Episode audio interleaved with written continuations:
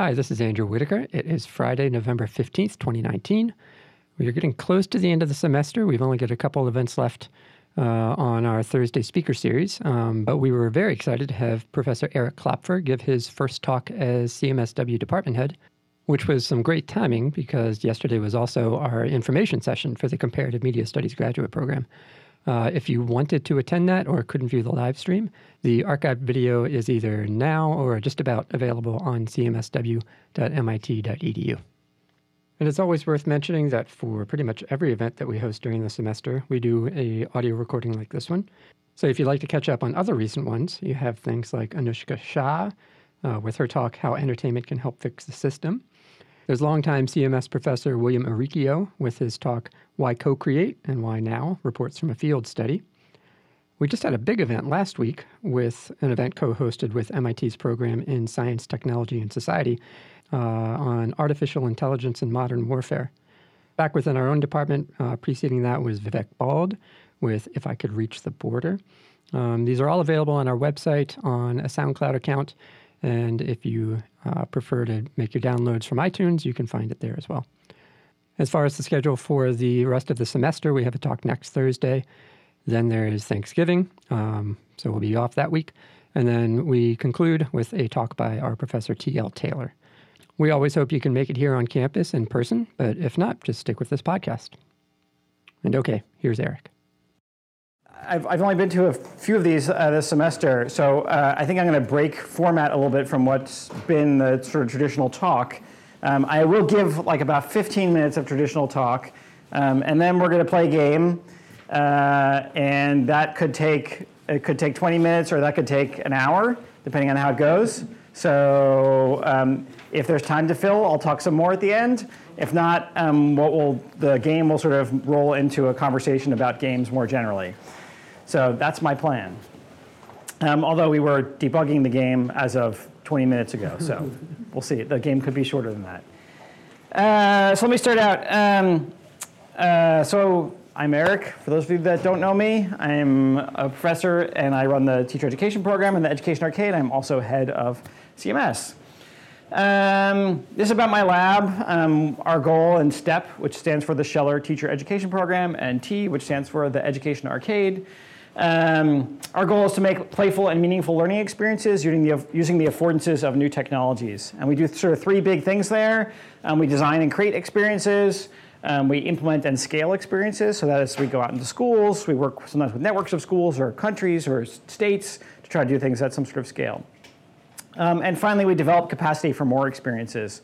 So we also work with other organizations to help them um, develop new educational technologies in a paradigm that roughly follows our paradigm. Um, a little bit of context. So, so some of these things, specifically starting with this idea of designing and creating experiences, involves this process um, known as design-based research.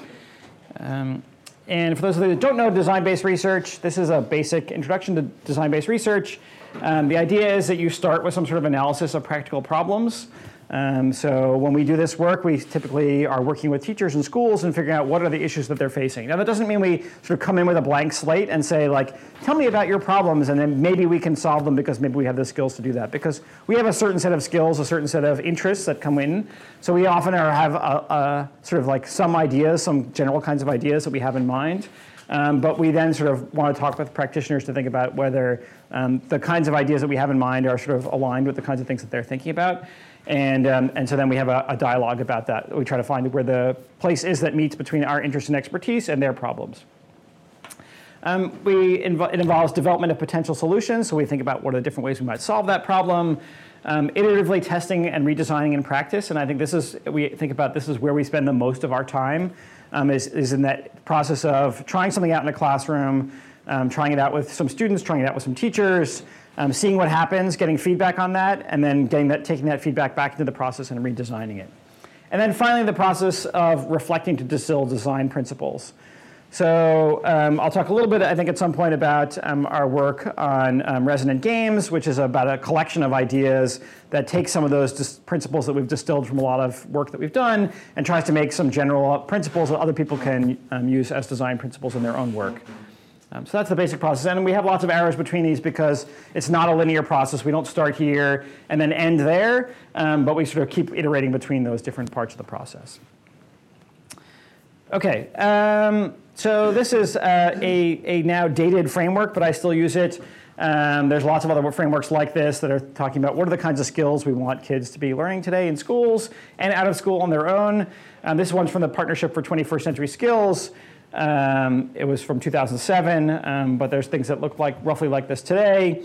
Uh, and uh, uh, I'm often uh, made aware that the fact that we are talking about 21st century skills and the 21st century is now 20% over, um, and we're sort of still talking about creating these, these things, so I think which we'll probably do for the next decade. It's hard to see that there, so I'll call out a few things that are sort of in this middle space here. Um, and this middle space here is, are things like critical thinking, communication, collaboration, and creativity. Um, and we don't see a lot of those things um, in schools. Now, certainly we can walk into some schools and see some of those things being developed and seeing them be high priorities. But in many, or I would say most schools, um, those, are, those are deprioritized in favor of um, uh, basic knowledge and skills that they're trying to teach, which are a part of this framework as well. Uh, so where do we see these things? Well, we see these things in games. Um, so games like Monument Valley, where you're trying to uh, think critically about solving problems.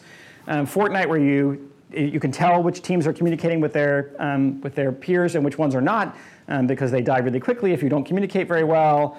Um, it's about collaboration. Sea of Thieves, um, where you sort of have to work with other people to to become a pirate. Uh, and creativity, uh, you think about things like Roblox, where kids are building things and sharing them with other kids. So uh, a lot of these practices, kids are participating in outside of school, um, but very much um, uh, sort of in inequity. There's a lot of inequity here because some kids are doing a lot of this, some kids have a lot of support for doing this, other kids have none of this. Um, so, um, so we're seeing a lot of um, imbalance in the way that kids are experiencing these things.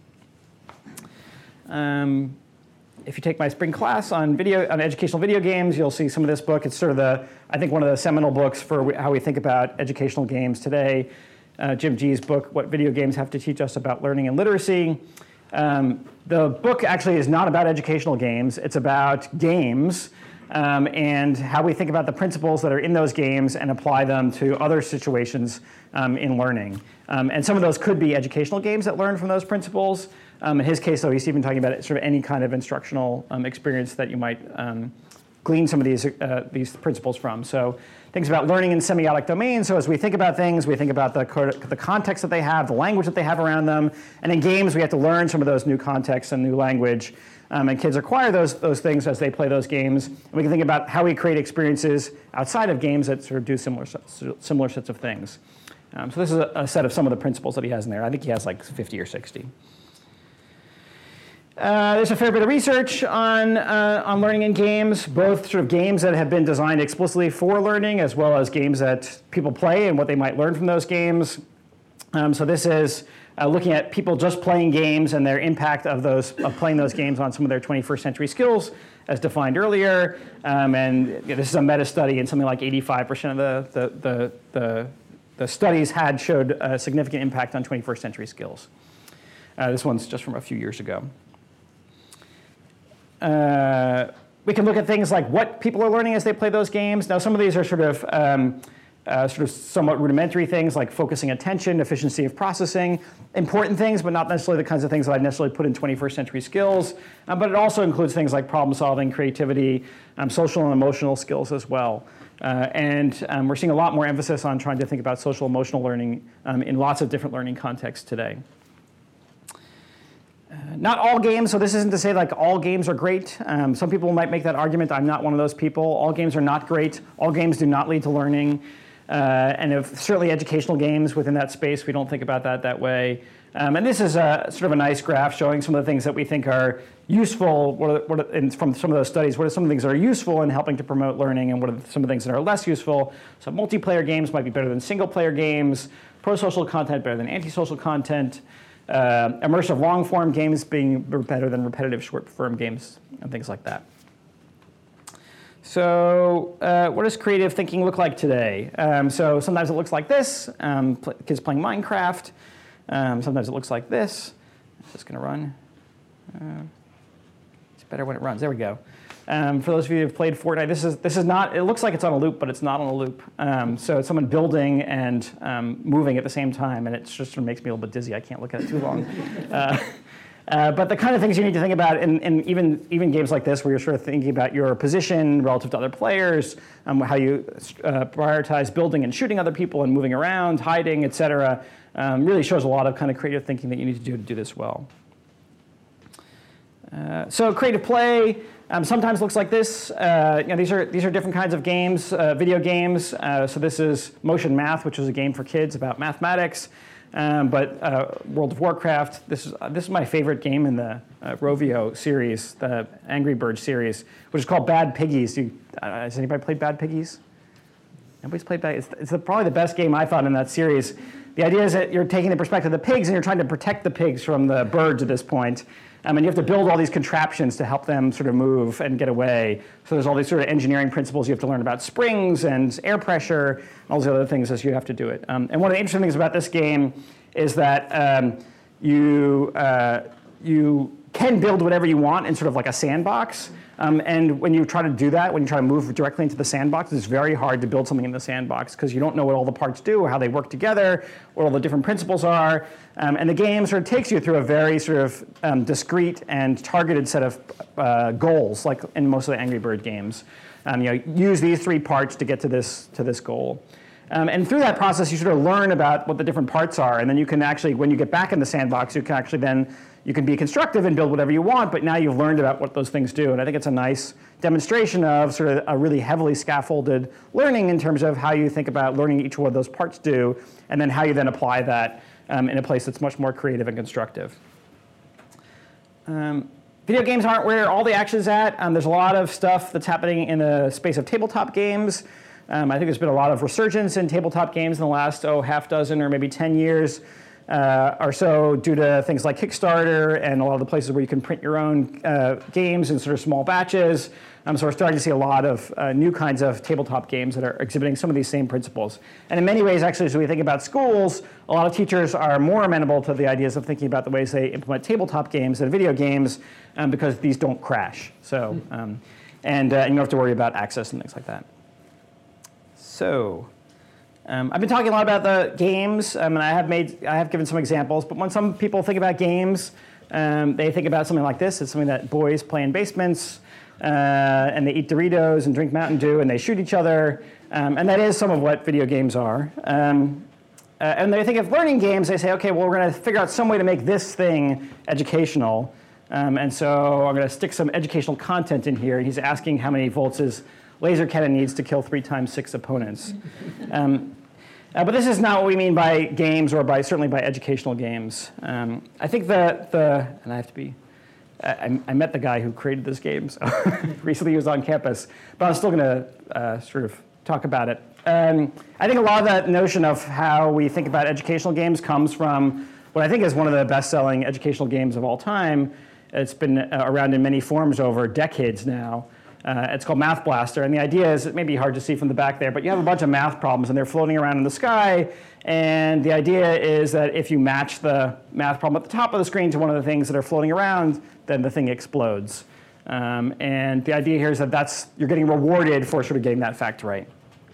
Um, and there's two things that are, that are, true here. So one is that the, the game is the reward for learning, um, and the second is that the game itself is sort of totally decoupled from the educational content here.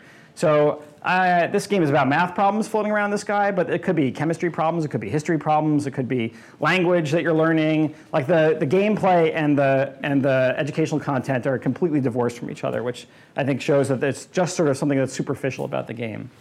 And this is what's come to be known as chocolate-covered broccoli. Uh, so the broccoli is the thing that you get um, that you want kids to do. It's the thing that, that's, um, that's good for them. And uh, chocolate is the thing that's, um, that they, that they want to do. It's, it feels like it's fun. And that's the game content here. And you put them together, and it's something that kids will do. That's the theory, anyway. Um, and, uh, and that is true. I think um, you can sort of see that kids will actually um, play these games sometimes. Um, we have MIT students who sort of, I ask and they, oh, Math Blaster, that was so much fun. The idea was that they were good at math typically, and so they were rewarded for being good at math, um, and so that feels really good. Um, But in most cases, what it does is it sort of gets people to sort of play for a little while um, and, uh, and maybe, maybe do some mathematics, but it doesn't really promote healthy learning. It doesn't pre- uh, uh, promote an appreciation about what that mathematics is. Um, and when the chocolate goes away, we know what happens. People stop doing the practice. Um, as my colleague Scott, who many, who many of you know, says, um, this is actually teaching kids that math is something you should only do when you have a reward for it. So in fact, in many ways, it's counterproductive to what we want to do. It's teaching kids, okay, math is something that's terrible, um, it's boring, and if you want to do it, then you, we're going to need to give you some reward for doing it. Um, instead, we should be thinking about um, learning being playful. Um, so I think about this as some sort of like hybrid, much more uh, between uh, the chocolate and the broccoli here. Um, and we should be much more creative about the way we think about those and have them much more closely linked. Um, and I will cite here Scott's game, um, The Logical Journey of the Zoombinis, as being a great example of that. how many of you played the Zoombinis? A few of you? Good. I, I, this is one of the best math games of all time. Um, it's a math game, and you will never see a math problem on the screen. Um, so the math is sort of embedded within the world. It's about a world full of problems that have mathematical basis. Um, and the way that you succeed in the game is by helping to solve those math problems and applying them in that context. Um, and in this case, you can't make the game, this cannot be a game about chemistry without entirely reworking the game. And this game is about mathematics because um, those, that's the problem space you're working in. Um, so I'll add, so the, the, this notion also comes from this idea that, and, and I, I, I, think there's probably many gamers in the room or people who would identify themselves as such, and I'm very broad in the way that I define that term. Um, I often will ask at teacher conferences, I'll say like, um, is, are any of you gamers out there? And I'll get like three people to that raise their hands. I'm like, well, how many of you play sort of casual games on your phone? And then like, I get lots of hands at that point. And they sort of don't identify those as games. They think that's not what I'm talking about. But of course, and that's, that's equally as valid a genre of gaming as others. Uh, but people think about the joy of gaming looking like this, that like when I'm having fun playing a game, I must be throwing my hands in the air and smiling and having a really great time. That's what, that's what gaming fun looks like. Um, but in fact, it really looks like this. Um, this is, uh, these are two faces from a, a photo essay that's now, uh, I don't think you can find it anymore, but it, someone did a, a, photo essay on faces of gamers. So the, the light you see on their screen is from a screen as they're playing a video game. And this is what it looks like. Um, uh, some people call this pleasant frustration. Um, it's what Seymour Papert called hard fun. The idea being that you're having fun not in spite of what you're doing being hard, but because it's hard. You wrestle with some challenging problem, and the fun comes from overcoming that challenge. It doesn't come from some reward being displayed to you on the screen, but it comes from the inherent solving of, of a challenging problem. This is also, that's my kid up there at PAX East, I think last year, uh, with a similar kind of face. Um, know about the principle of the zone of proximal development? Anybody with it? Was, was that a hand back there? so the zone of proximal development. So the idea is you have, um, you have a set of things that you can't do or won't do. That's the sort of red region here. Um, and you have a set of things that you can do or will do totally by yourself without any help or support. Um, and then you have this yellow zone here, which are the things that you can do um, or will do with some help. Uh, and the idea in the zone of proximal development is that you want to um, this is where the best learning happens. It happens in that yellow space here. When you are supported, you're doing things that are just out of your reach, and then with some, some help and support, you can actually solve those problems. Um, and that help can come from sort of peers and colleagues. Um, it can help, it can come from a system that's sort of supporting you as you try to solve those problems. And what games do is they try to keep you in that zone of proximal development. If a game is too hard, um, you'll leave because it's not that much fun. If a game is too easy, you'll also leave because it's also not that much fun. Um, so this is also where the most fun is. The most fun is in that space where you're sort of continually being challenged, um, but you learn enough from playing the game that you sort of succeed and then can sort of move. And you, the idea is that this kind of green zone can keep increasing. You, the things you can do by yourself increase over time. Um, Scott, if, correct, if some of you may have seen, this is Scott's slide, so I'm going to steal this from him, but I really like this. Um, so the idea of the fun of structure is that um, uh, we argue that some sort of uh, goal-oriented, feedback-driven situations can be fun, and actually structure can add to that. Um, we, we willingly submit to some sort of arbitrary set of rules in games um, if we can sort of do so in, the, in a playful way. Um, and this is the part that is, that's mine. Um, so, uh, so in golf, um, these are the pictures are mine, the metaphor is his. In golf, we know that actually the, what you have to do, you have a little ball, you have to get into a hole really far away, you have to hit it with a big stick. Um, that's the rules. Um, even though we know it's much easier um, to pick up the ball and put it in the hole. right? But we don't do that because that's not actually that much fun because it's not, it's sort of in that green zone. It's things you can, that are really easy. The idea is you want to keep things in that yellow zone of the things that are sort of just out of your reach and, and, and it's still challenging. Um, so I, I, think about sort of five principles um, in terms of structuring games. Um, I'm going to revisit these sort of as I think about the game that you're going to play in a little bit. The first of those is interesting decisions. Um, so Sid Meier, who created Civilization, um, came up with this idea, and he says this is what games are all about. It's a series of interesting decisions. Um, and it's not just decisions, so I'm not just flipping a coin and having to guess heads or tails, um, but in fact, I have some information about what goes into that decision, so I can make an informed decision. That's what makes it interesting. Um, I have consequences to those decisions, so I can either be punished or rewarded based on what happens in that situation. I have some clearly defined goals, um, and I make sure that word is plural, um, you have some sort of set of rules or constraints, um, but, uh, but ideally a game should provide you with multiple goals, and each player can prioritize those goals differently. And finally, uh, sorry, the next one is visible, measurable feedback. Some people think about this as score, a single metric that you have in a game. Um, and finally, underlying model or system. Um, again, with feedback, more, more sets of feedback are better. So having uh, some sort of metric about your health and your wealth and your gear that you've collected and your friends that network that you have, all those things are things that you can be thinking about, and each person might prioritize those differently. Uh, and then you can have things that are more or less gamey along this axis here. Um, and it's something any, anybody might sort of take any of those things and turn them more into a game by adding some of those facilities themselves. You may have done this yourself. You're doing some task, and you sort of think about some metrics that you're, that you're going to have, some goals that you have, some decisions that you have. So you turn something else into a game by sort of adding some of these structures around it. Okay, um, so the game you're about to play, um, it's a, a, long series of games, and I'll get into some of the history in a little bit.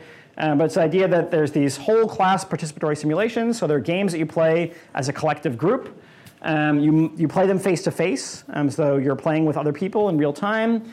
Um, they're all based on role play and system. So I'm thinking about some role that I have inside of here, but there's some sort of system that we're going to be modeling. Uh, I'll talk about some of the details of how we design these, but the idea is that they're supposed to be easy for teachers to do, um, fun for students to do, um, and be about collaborative problem solving. So with that, um, it's going to be time to play. So what you're going to do is take out uh, a phone if you have one. Um, if you don't have a phone, I have brought some tablets with me. And you can borrow one of these and they'll work just fine. So if you need a device, um, just borrow it from me. If you are on an iPhone, you must use Safari. You cannot use Chrome. If you're on iOS, do not use Chrome. It will not work. Um, if you're on if you're on Android, um, then you can use Chrome. You should use Chrome.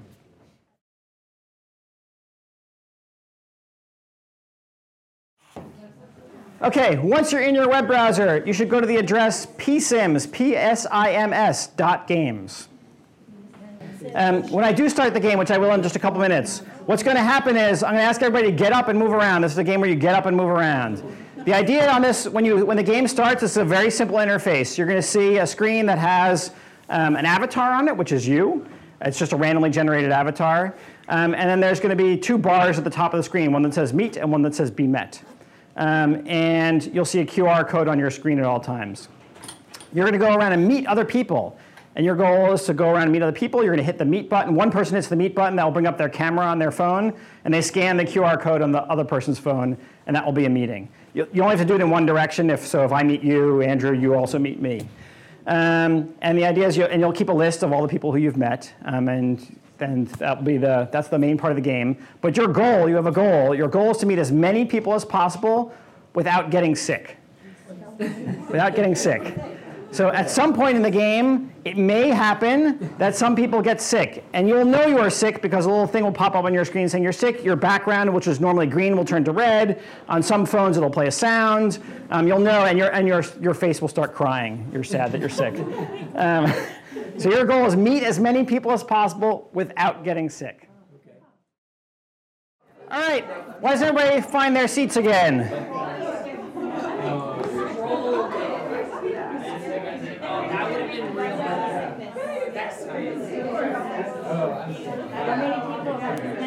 Sixteen. But somebody, somebody got one. Let's look at third because otherwise I was going Find your seats, find your seats, or find a seat. You can play musical chairs at the same time.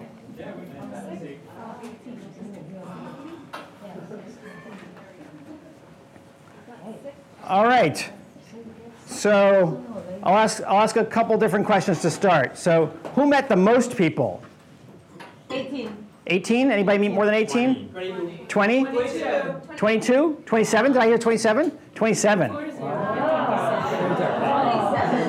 Okay, now I'm going to ask the second question. Who met the many, most people without getting sick?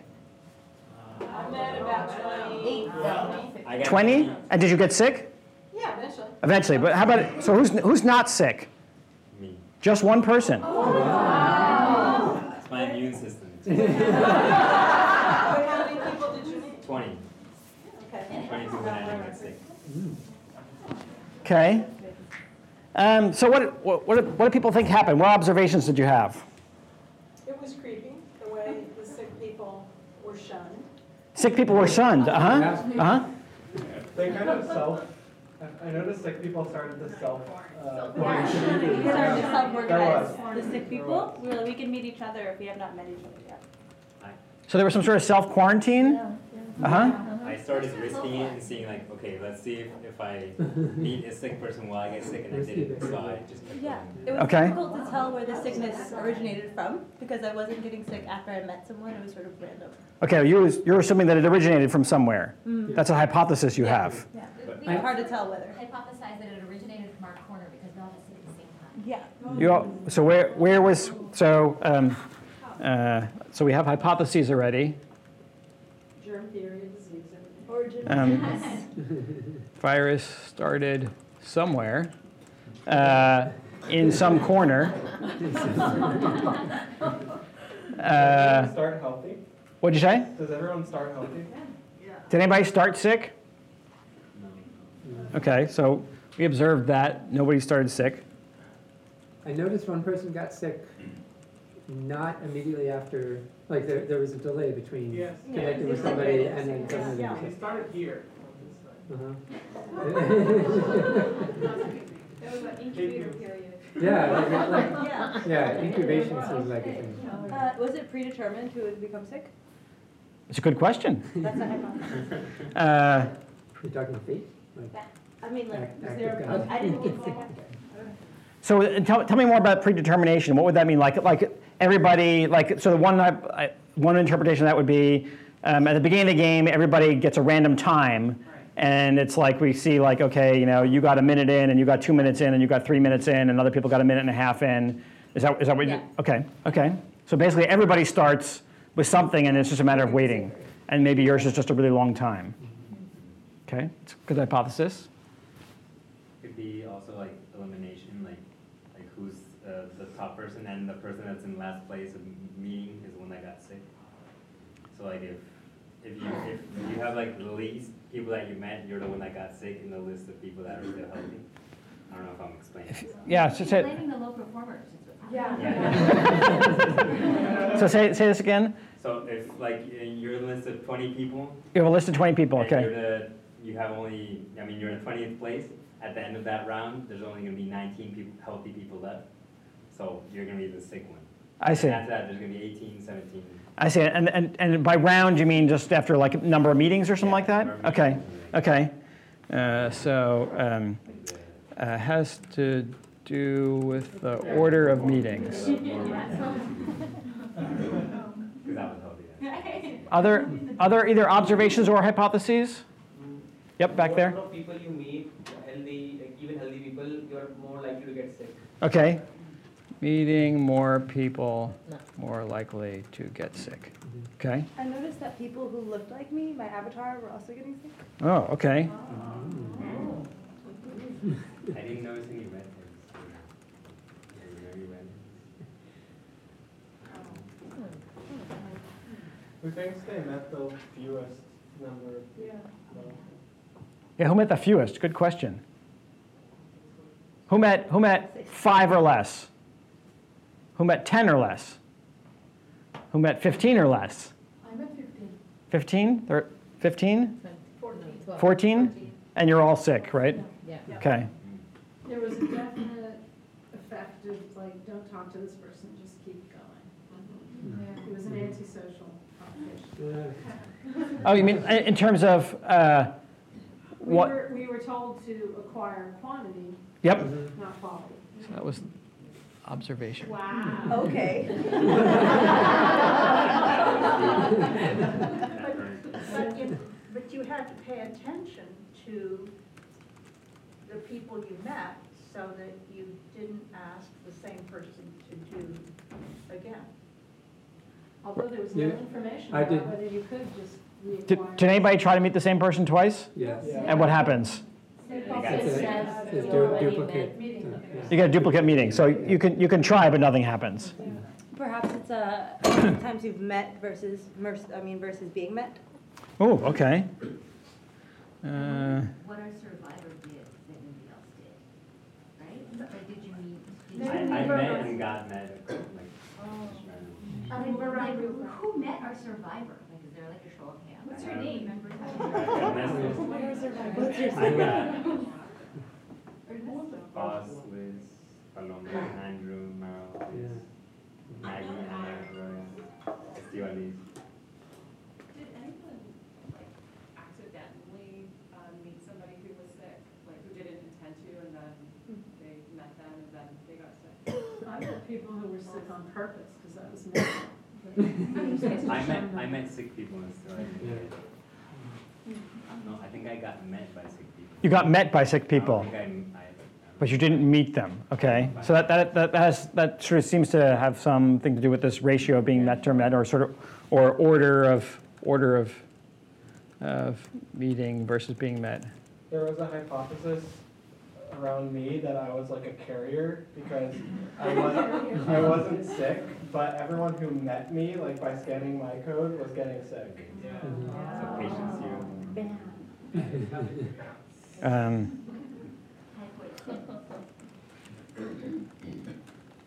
So the idea is you could transmit without being sick. Is there another hand back there? Actually, I think I got sick after you Ah, Oh. Oh, so maybe, immune but a carrier. Maybe I was, I was immune, but I was carrying it.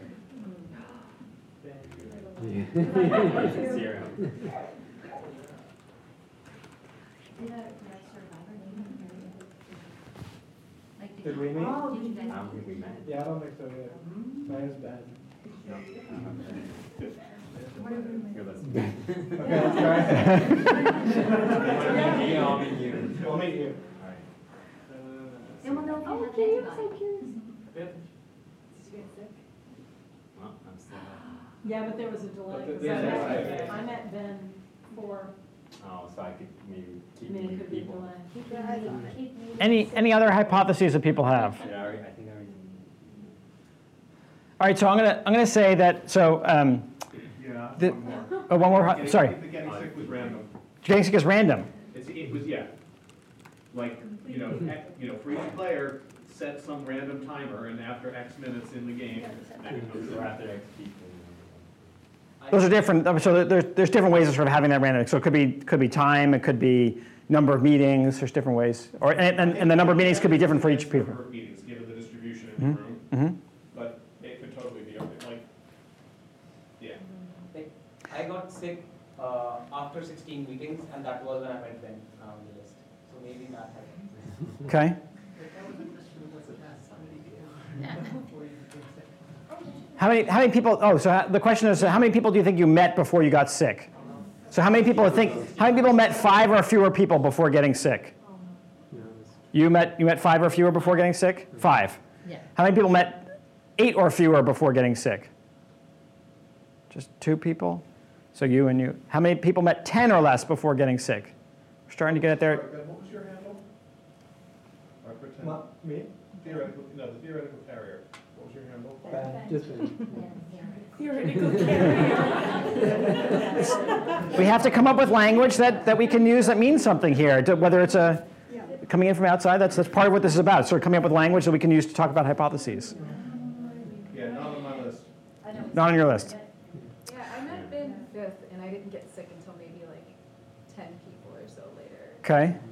So I'm going to say that I'm going to give you um, some information that we can reset this. So we can start again at the very beginning and run this again, and everything I'll say is exactly the same as it was the first time. So if we if we did that, which we will, what would you what would you do this time that would be different? Overrun faster.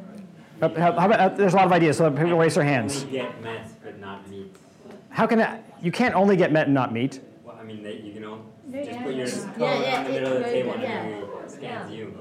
But somebody, but somebody has to do the meeting. Yeah, no, Other exactly. people. So like I Other would do it people. Oh, better. Oh, you, you in particular. But they would You in particular. So the idea is you in particular would, would, would only be met. Okay, good, yes. Uh, it depends on the objective, right? I mean, what is the objective of the game? Like not getting sick or meeting most people? Like because the objective is not meeting people, I would just not meet anybody. Yeah, be antisocial. Right? What, you tell me what's motivating you right now? Not getting sick. Not getting sick, okay? Smiley face on mine. Because it seems like at, at least the way we are portraying it is like the, the person did, did, did not get sick won. So I don't know who is the winner or when the games end. So we should set uh, a point in, uh, when the game ends, right? Okay. Yep. We were just talking about, um, like, setting up an experiment of some kind, even if it's like subgroups of people, like, doing different kinds of things to see which of these hypotheses. Okay, like give, give me an example of one of those kinds of things.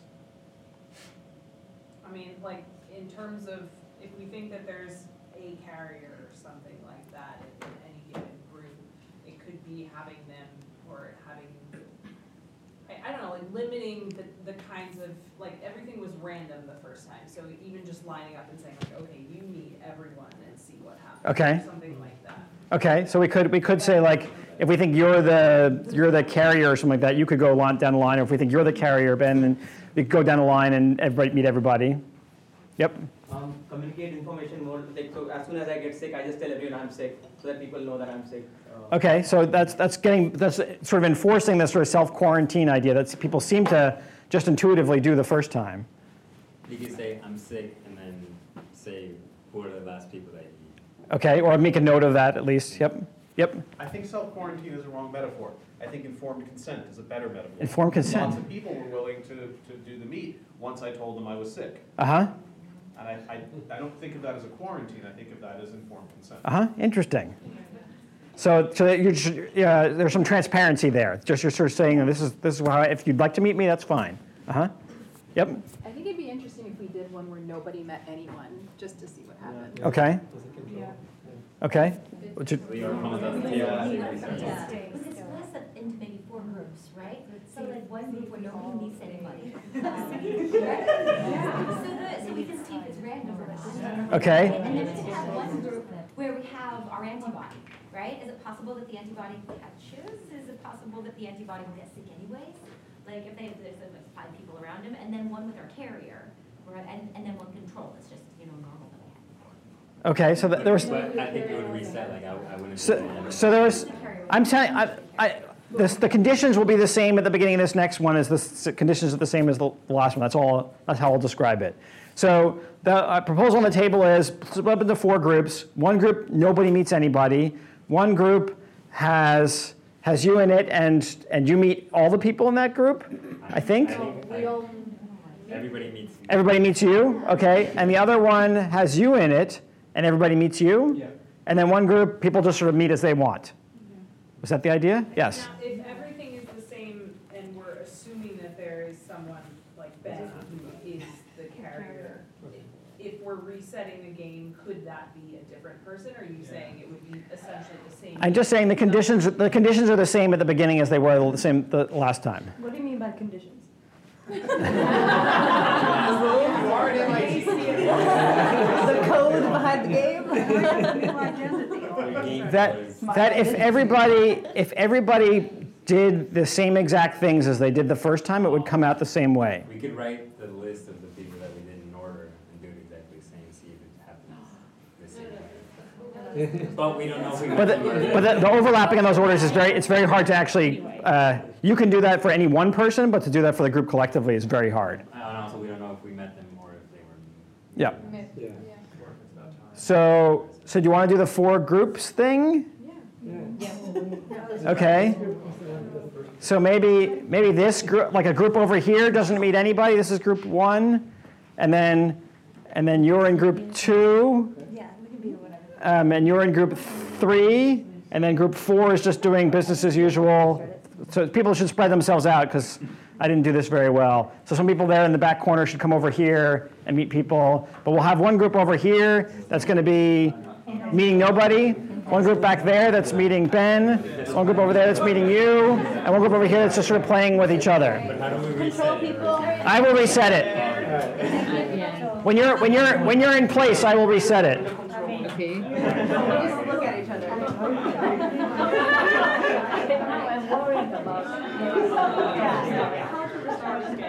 Uh, I'm good. He will restart. Andy does know. So, yeah, business as usual needs some more participants. Uh, we have. A lot of people didn't want to be anyone. Business as usual needs a few more people over here if possible. So do we, do we continue or log out? Uh, just, you don't, you don't need to do anything, I will do it. So you should see, you should see your game is paused now if everything's right. Everybody should see paused. Okay, and I'm going to make a new game, new game, replay. And everybody ready? And we're, should be running. All right, so what did we learn this time? So we learned that it wasn't Ben's fault. Yeah. Yes, I'm always a. No, we still don't know if I'm. That we can have more than one survivor. Uh, oops, hang on a second, I lost my, Definitely contagious. Was not. No, but it's not singly contagious, right? Because two people have met people from the group that showed, But it is definitely contagious in some way, given that we all got right, but you all met, you all met each other, right? There was, a- there was. a- so, She just got sick, so it's fine. you just got time, oh, okay. So it has to be- So maybe you were, the carrier was in your group? So time, No, she's, she's getting someone from that group. time out, because you just got sick and it was a bit a while since you met anybody, right? You said something back there, I'm sorry, I missed it. Okay. Uh, there was some, Uh, So, you, did you meet anyone prior to meeting people from that group? No. Oh, just, just me. Yeah, uh, She well, just met me. I just met him, and the first one that got sick on the I'm other. the first person. Oh, wait, It's a so two-minute time I, delay. I also. two-minute time delay? How do you, Because there was an original t- two minutes before that whole group was sick, and then there was two minutes from when she met to when she got sick, so there was a two-minute time delay. uh, You got sick before? No, I didn't. trying to get my cursor here. And Ernesto was not an asymptomatic carrier, so it must have been. Two-minute delay. What, what, I heard something about asymptomatic carrier. Someone said asymptomatic carrier. So we tested Ernesto to see if he was like a typhoid Mary, that he was an asymptomatic carrier, right? Like where like he like. Yep. Is it possible that he is carrying the disease but not, you know, displaying it? Um, and, uh, the answer I think was no, because I was healthy, um, and I met Ernesto and we did not, yeah, uh, and I did not get sick, um, at any time, and I did it before you did. So that means that the person who gave the disease to you is not. a Also, that it wasn't Ben's fault. We don't know. I'm, I'm just, I'm just typing up what people, these are not, these are not my, my, these are just my notes of what I'm hearing. I'm not sort of weighing in on any of these things. Who has not met anyone in this room who has zero meetings in this room. Well, then. Antis. One of the people who has zero meetings meet one of the people who is sick? Just one. I'm trying to figure out if it's an N or a single. But not her? Well, I see, like, that there's some sort of combination maybe it's required, like you need to meet some combination of two people? It might be a single, Okay. it might be a multiple interaction. That's what I'm trying to, that's what I'm trying to prove. Should we time it? But now we have to wait two minutes to see if we it's a time. All right. You don't think it's time? Wait, I think some. But she got sick, she got sick, we know there was some time, I think time just is part of the game. I don't think it like determines whether you get sick or not. okay. What we could do is repeat what she did. First she met me, and then she met her. So somebody who hasn't met anybody could meet me and then her and see if this, it repeats itself. Okay, So does anybody that, Yeah, sure. that's How do I social? have- So first, meet me, and then you met her. You still have an hypothesis that meeting and being met are different from each other. From you, you meet me. It's because she met me the last time.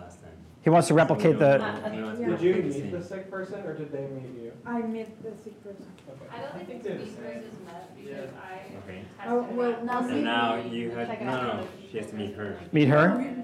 Meet her, yeah, Wait, why because you would I met meet? her. Yeah, but that way we know. I think I should wait. What'd you say? Wait, all right. Good comment. Wait. She just, Kelly should share that live Yes. What, what'd you say? Oh, I was saying, I don't think meet versus met Alright, matters, because I only was the one We'll see, we'll see. meeting people, and other people in our little corner were the only people who met people, and if we've all got sick. Okay, so meeting, meeting being met seems to, think meeting versus met seems to, seems to be uh, just a red herring. Mhm. Are you still healthy? Yes, but it's only been one minute. Okay. So at this point, what, what, how would someone describe what's going on here? What, like how, how, why did some people get sick and not others? Why did some people get sick and not others? What's, what's, how's this system work? Yes. This is, sorry, Yep. this is the basic scientific process, right? You observe a phenomenon, you formulate hypotheses, you test your hypotheses. This is no more confusing than any other science problem. And so have, have we, Calculus is have, worse, it's, calculus is better than some problem sets I've seen. have we, have, I oh, just got sick. you just got sick. Oh, two minutes. Two minutes? Yes. Okay, so there goes the, mul- that was the, that, that disproves the multiple hypothesis, so it was an individual, it's only one. You met just one person, right? person After two minutes, so that's, that's, that's the, that's the transmit. What we don't know is what initiates it. I think we might be able to all agree that you have to meet someone in order to get sick. You have to meet someone in order to get sick, and it seems like if you meet somebody who's sick, about two minutes later, you get sick. But I, I've, I've met people that were sick. Except for you. That's right. It's because I'm a redhead, that's We have the hypothesis. Did you write that down? Okay? It's called the redhead hypothesis. Okay? It's like the red queen hypothesis. Anybody know that one? It's like that. Anyone from the, anyone else from the first round who did not get sick? No. Everyone, everyone else from the first round got sick. Yeah, Just accept it. And there was no other and there were no other redheads. Yeah, we've already tested the redhead thing. Oh, okay, so without a second, without a second case, I can't test that. Yeah, if we had another redhead. So I think the question is, who is our patient zero? What's, what does that mean? That's what Like, Explain that term. Okay, so who is the first person who gets sick? It had to have been somebody over in that corner. Liz was the first one getting. Okay, so Liz is our patient zero. And I scanned it. Who was the first person? You were? Me. Okay. But we all got sick. But I already scanned Liz and I haven't got Right, sick. also relatively rapid. There's a red. Like, So- there's no long. After six. It could also be possible. Six that minutes? Sickness Yeah. only appears after a meeting takes Yeah, place. after a meeting and then another one and then it pops. Like, well, like it could be that, There was just one meeting, it could be that even if you were the first one to get sick, if you met zero people, then it could be that you would never get sick. We don't know. Like, Yeah, that's the, hard to Yep. test. the disease to appear needs to have like a set of number of meetings to happen. Like, Yeah.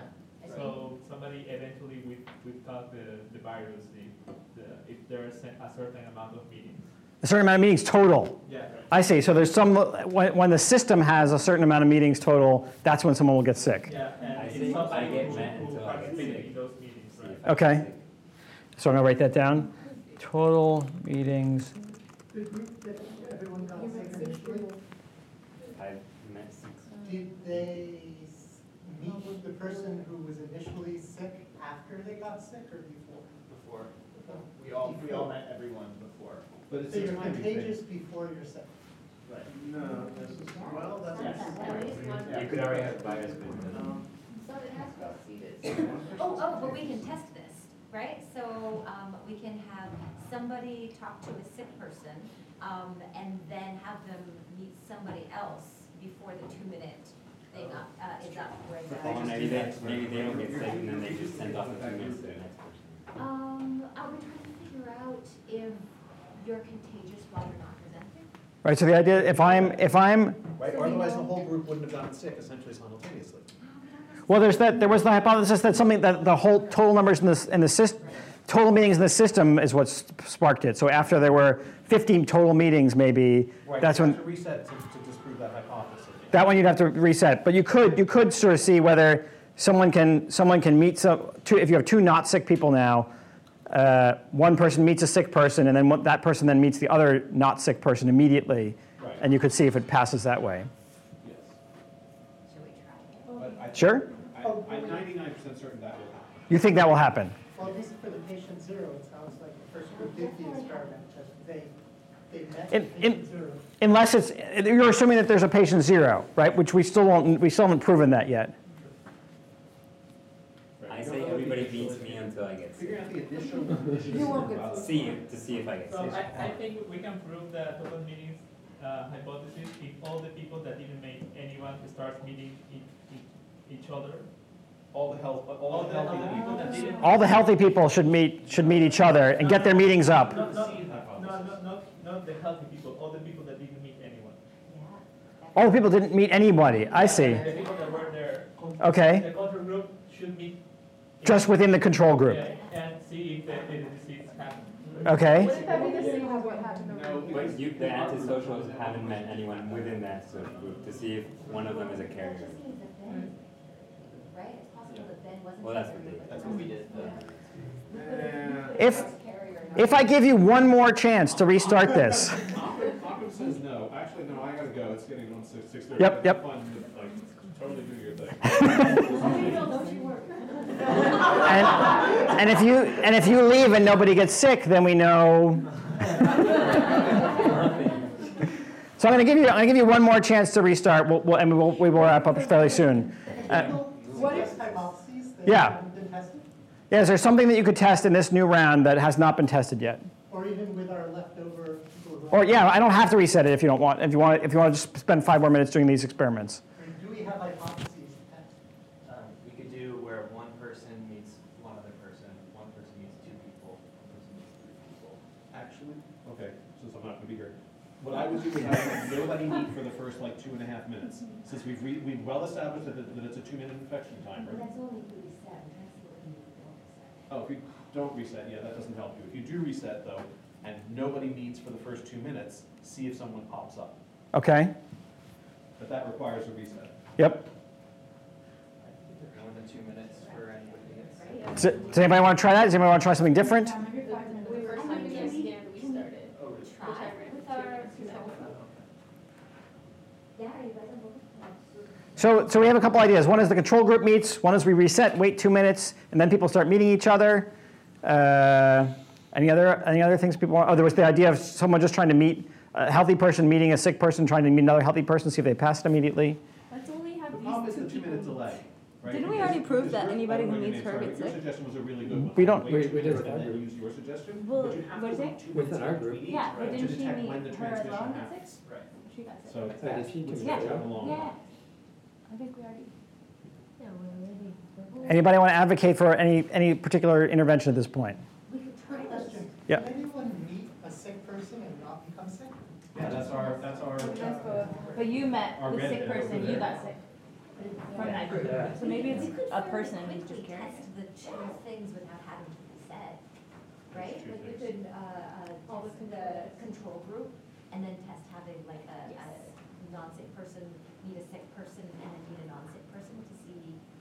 Okay, let's do those two things. So people who, in the control group who, who didn't meet anybody, that was not a control group. That was the, it was a spe- specific intervention group of nobody meet anybody. Those, that group should get together, meet each other. No, but that will but that would be the the same thing that happened here, because they were just meeting each Yeah. other.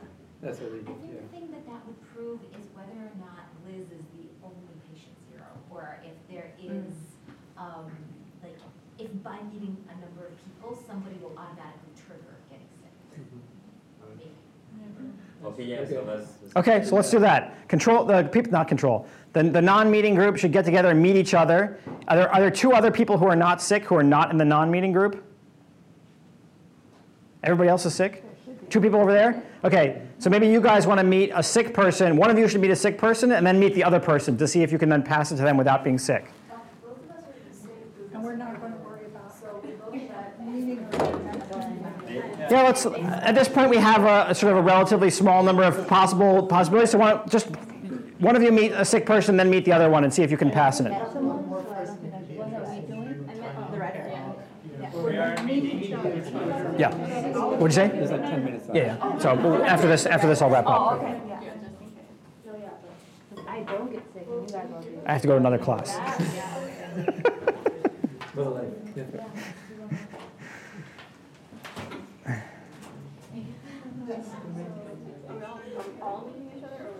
But then we just stand forward. We are all. It might be a co-location thing. I haven't met anyone, should I? And while, while we're waiting for this, we'll do a little quick debrief. I'm not gonna meet. Once you've done your meeting, sit, sit back down, we'll do a debrief. I'm in that group, but I didn't meet anybody because I met him. Okay? So if I'm the only person who doesn't get sick Okay, got it. Yeah, group, okay, okay. Can you stand Uh, did I? I don't think so. So while, while these while these meetings are happening, um, so I gave my I gave my initial definitions of what a game was, and one of those things was that there there should be a goal or goals. What is the what is the goal of this game? We don't. To figure out the mechanics. It's more like figure out who's the. Yeah. Figure out who the carrier of the virus is. Figure out how we get sick. Figure out how you get sick. Yeah, we, we went. Try not to cry. Try not to Try not to cry. try not to cry. To get kids to stop going to school when they're sick. So it's right there could there could be there could be sort of health implications. Vaccinate. Other other goals that people can think of Uh, this may be to teach scientific method. to teach scientific methods. So that's sort of a meta goal, not as a player, but as me as designer. You're Daisy, right? Yeah, Yeah. So what happened? Nobody said to meet as many people as, as possible without getting sick, but that was the goal I told you. No, you, you said that. I don't think you told us that. At the, at the beginning, I said you're in the first round, meet as many people as possible without getting sick. Yeah. But nobody said that was the goal now. No, I don't remember you saying some, some people follow. We did Some- yeah, we did that. You did. I'm not saying I'm not saying you didn't do that then. I'm saying that right now, when I asked the question, nobody said that was the goal. Yeah, because. That's I by said- design. I said, I said, I'm sick, and people say, okay. Yeah. So, so it's by design. The, the idea is that, that I give you that prompt because without that prompt, if I said your goal is to experiment and understand what's going on here, what would you like? You wouldn't know where to begin. So the idea is I give people that prompt to sort of say meet as many people as, out, as possible without getting sick because it's, a, it's an easy to define goal. It's a way to get you familiar with a system, and then and then from there, then the hypotheses start to flow. If I ask you initially, what are your hypotheses about the system? You'd say I have no idea. I haven't done anything with this system. Um, and it's and we're, we are it's the, our meta goal is really a, it's it's there is some people there are some people who use this to understand viruses and disease and epidemiology. We've done this with school of public health, et cetera.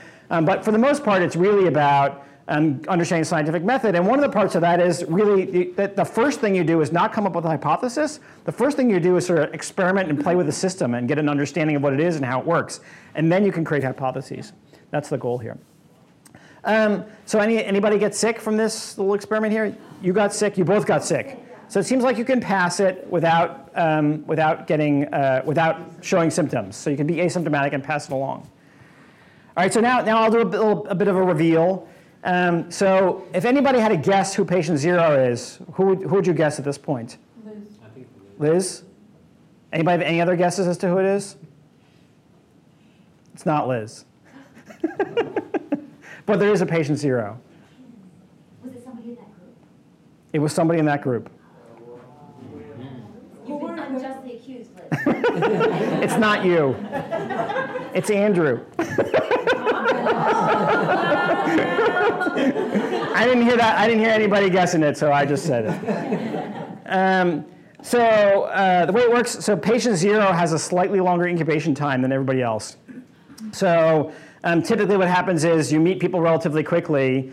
Patient zero has something like a two and a half minute incubation period or three minutes, something like that. So after they meet, the next, you, you correctly have identified it's a two minute incubation period after you meet somebody who's sick or, or at least um, uh, has the disease.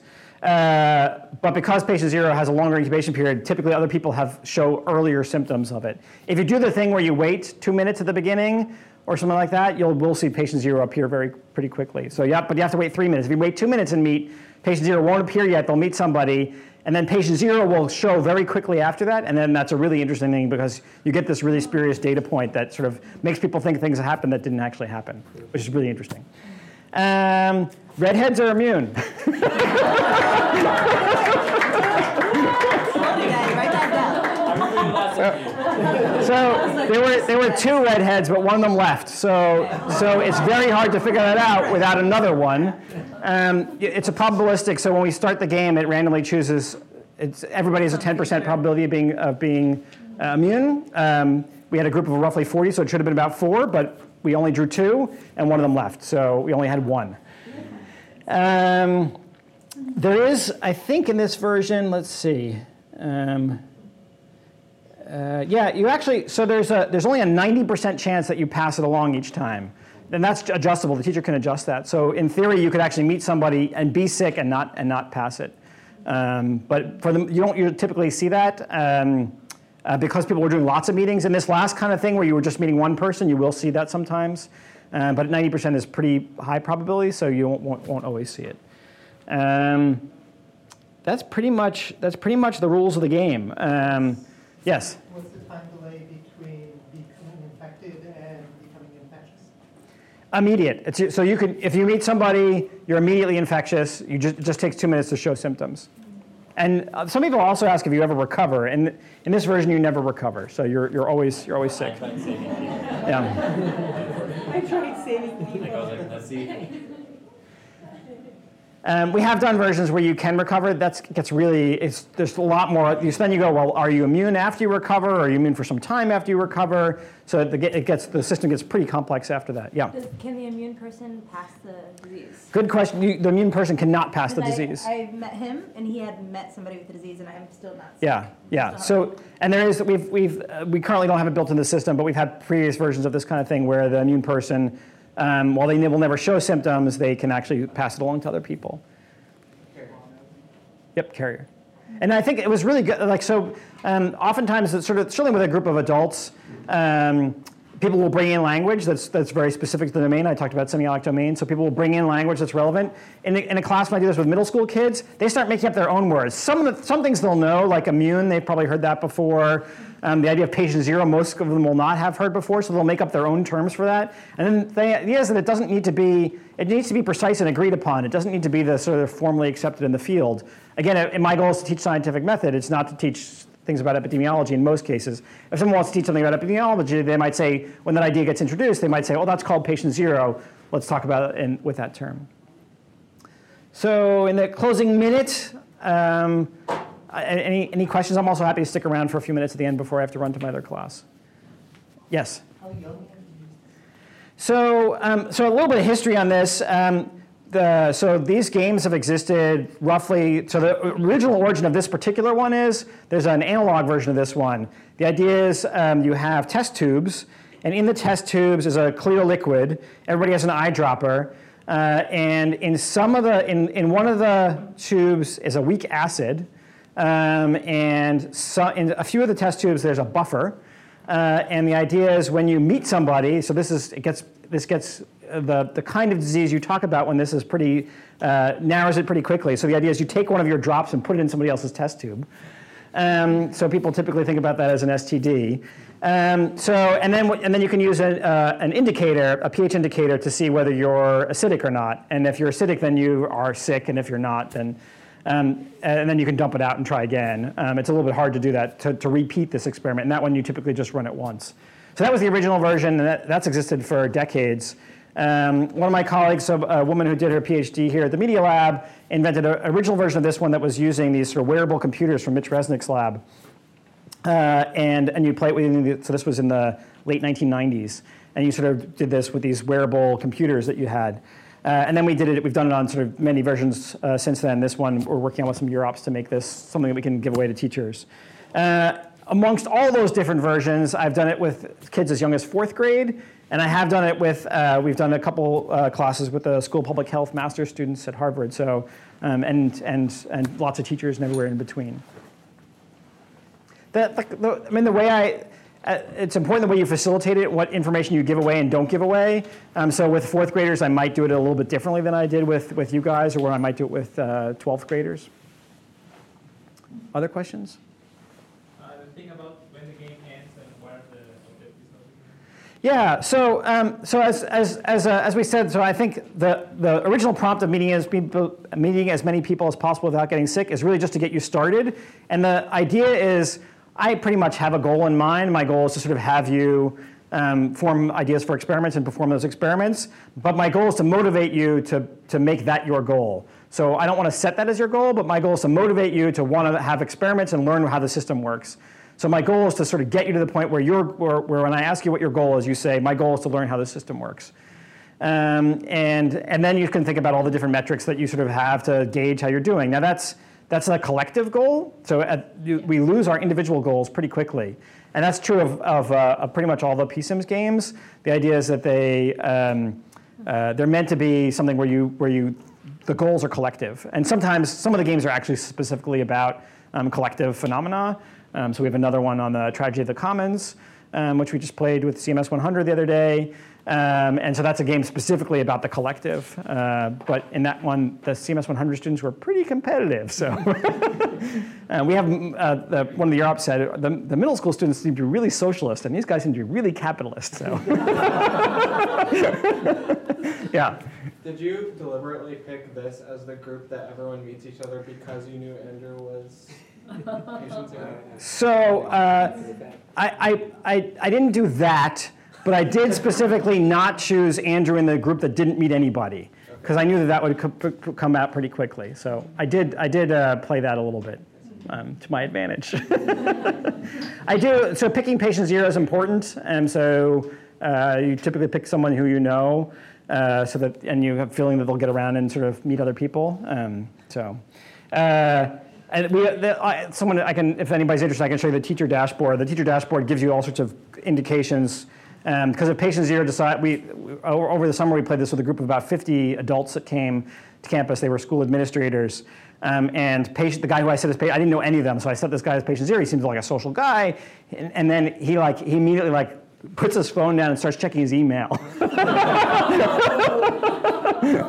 and so then we, we didn't, but we didn't know that until it was too late. Um, and, uh, and then nobody gets sick. And then you're like, okay, what do we do now? Uh, so, um, so now we have indicators of patient zero sort of like goes AWOL that and the teacher gets an alert. but Andrew didn't do that.